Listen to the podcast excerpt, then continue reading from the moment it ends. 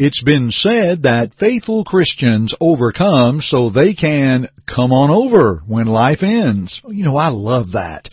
And only the faithful will have that victory in Christ. Let's talk about victory today from the International Gospel Hour. Stay tuned. Hi, this is Jay Webb for International Gospel Hour. We're so glad you've decided to listen to our program today. In a world of challenges, we need God's Word to help us face those challenges. Thank you for joining us in this period of Bible study with our speaker, Jeff Archie of International Gospel Hour, a broadcast of the Churches of Christ. Let's listen now. Here's Jeff. Well, greetings and hello everyone. Great to have you with us today for our studies from the International Gospel Hour on the air since 1934 and how blessed we are to have you as one of our many, many listeners. Because of you, we've been able to remain on the air with a great interest in the things that be of God, and we appreciate you joining us. And we're always thankful for our Jay Webb and his announcing, and he'll have more information about our work here at International Gospel Hour, as well as our friends at the World Bible School and their online studies that are available. How blessed we are to have you with us today. In Revelation 12, beginning with verse 10, the Bible says, then I heard a loud voice saying in heaven, Now salvation and strength in the kingdom of our God, and the power of his Christ have come. For the accuser of our brethren, who accused them before our God day and night, has been cast down, and they overcame him by the blood of the Lamb, and by the word of their testimony, and they did not love their lives to the death. Therefore rejoice, O heavens, and you who dwell in them. Woe to the inhabitants of the earth and the seal, or rather, and the sea, for the devil has come down to you, having great wrath, because he knows that he has a short time. You know, when John was writing the book of Revelation, he did not deny the suffering that was going on during the time of the Roman Empire when the letter was written to the seven churches of Asia, Revelation 2 and 3. And he was giving them hope or as I've heard someone say, I'll tell you how the book of Revelation ends. We win, and that's it. But when we note how they overcame him by the blood of the Lamb, a victory, if you will. Do you have a life that is a life of victory? Listen to this text from 1 Corinthians 15, 57 and 58. But thanks be to God who gives us the victory through our Lord Jesus Christ.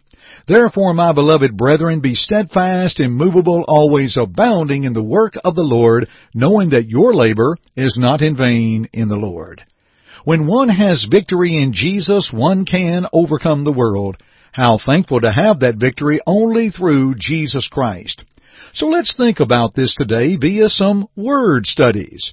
And we'll do this, and we'll be back in about 30 seconds. Since 1934, the International Gospel Hour has been heard over the radio, and to God be the glory.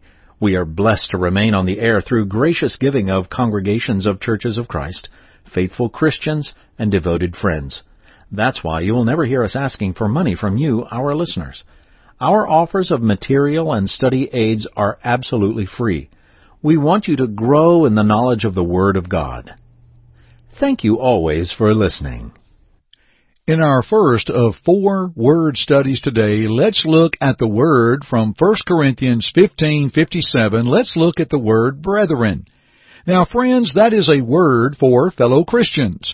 So let's ask the question, how did these Corinthians become brethren or come to be Christians? We go back to Acts, the 18th chapter, beginning with verse 1, that says, After these things, Paul departed from Athens and went to Corinth.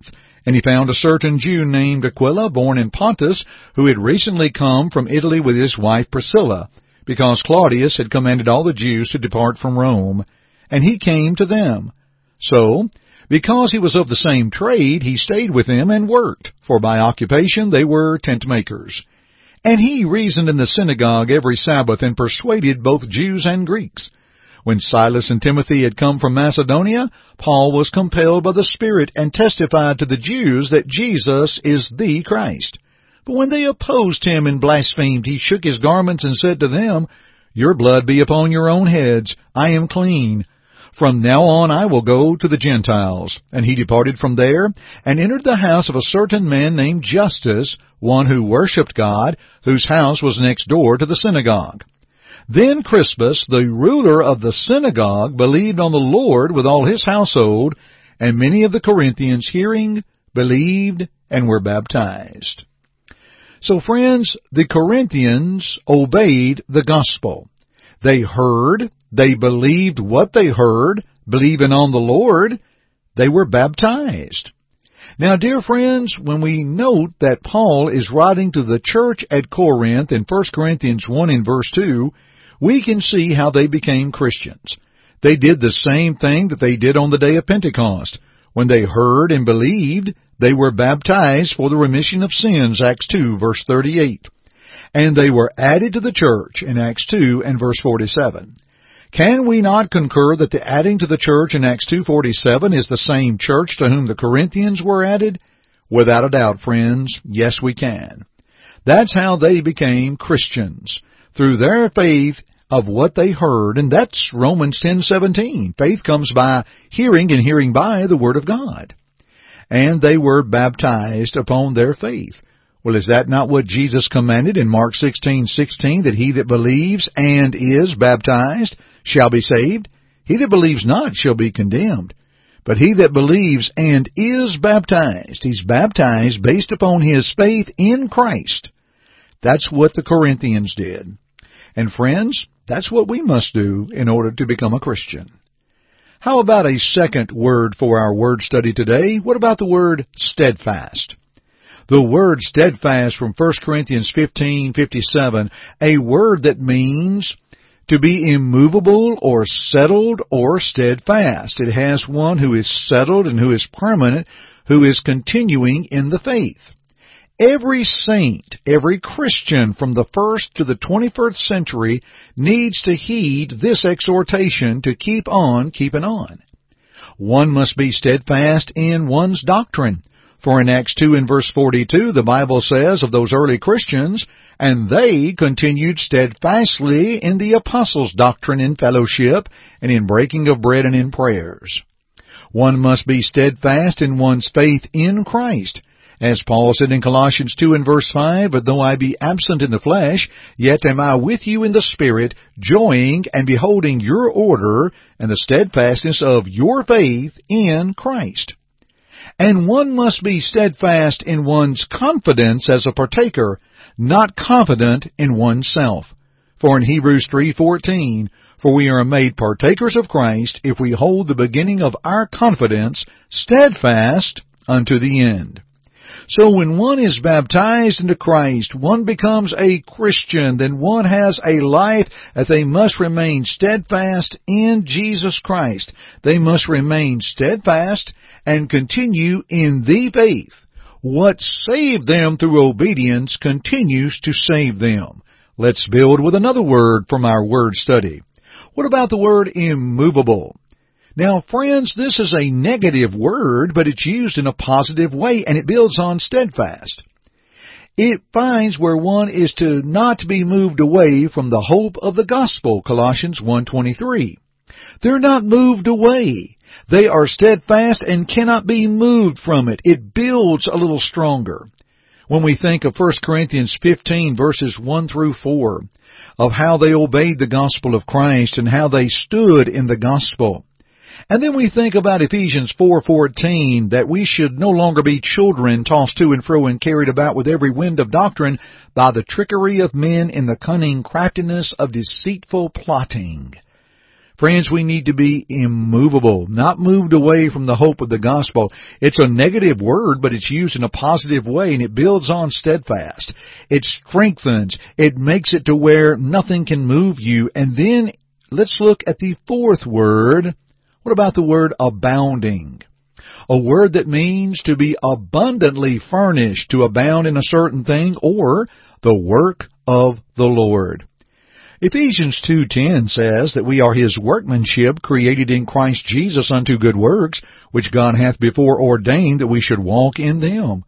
We are able to abound and grow in our faith with the works that we bring forth. That's James 2. And in Colossians 3 and verse 17, whatever you do in word or deed, do all in the name of the Lord Jesus, giving thanks to God and the Father by Him. Looking at these powerful words, friends, the powerful words for the Christian, brethren, that relationship, steadfast to be settled and steadfast and strong, to be immovable, building on steadfast, don't be moved away, but abounding and growing in Christ. Dear friends, may I ask you a question? Would you like to learn more? Would you like to embrace and study this material even further? Here is our Jay Webb with information on our online offer through our friends at the World Bible School. Our friends at World Bible School have a wonderful online Bible study available, and it is free. That's right, it's free. Please visit worldbibleschool.org and register. You will be provided a study helper who can answer questions and provide feedback for your lessons. Please sign up today. That's the free online study at worldbibleschool.org. And also to our friends who do not have access to online study, we want you to know that you can receive the World Bible School material by your mailbox.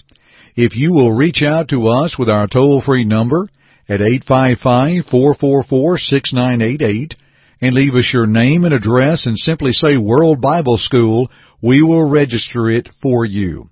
Again, contact us, 855-444-6988. Leave us your name and address and simply say World Bible School and we'll let them know of your desire.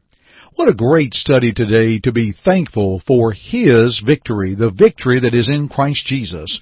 The relationship and that consistent strength, how one can remain onward and upward, and through Christ one is able to excel much more than could be imagined.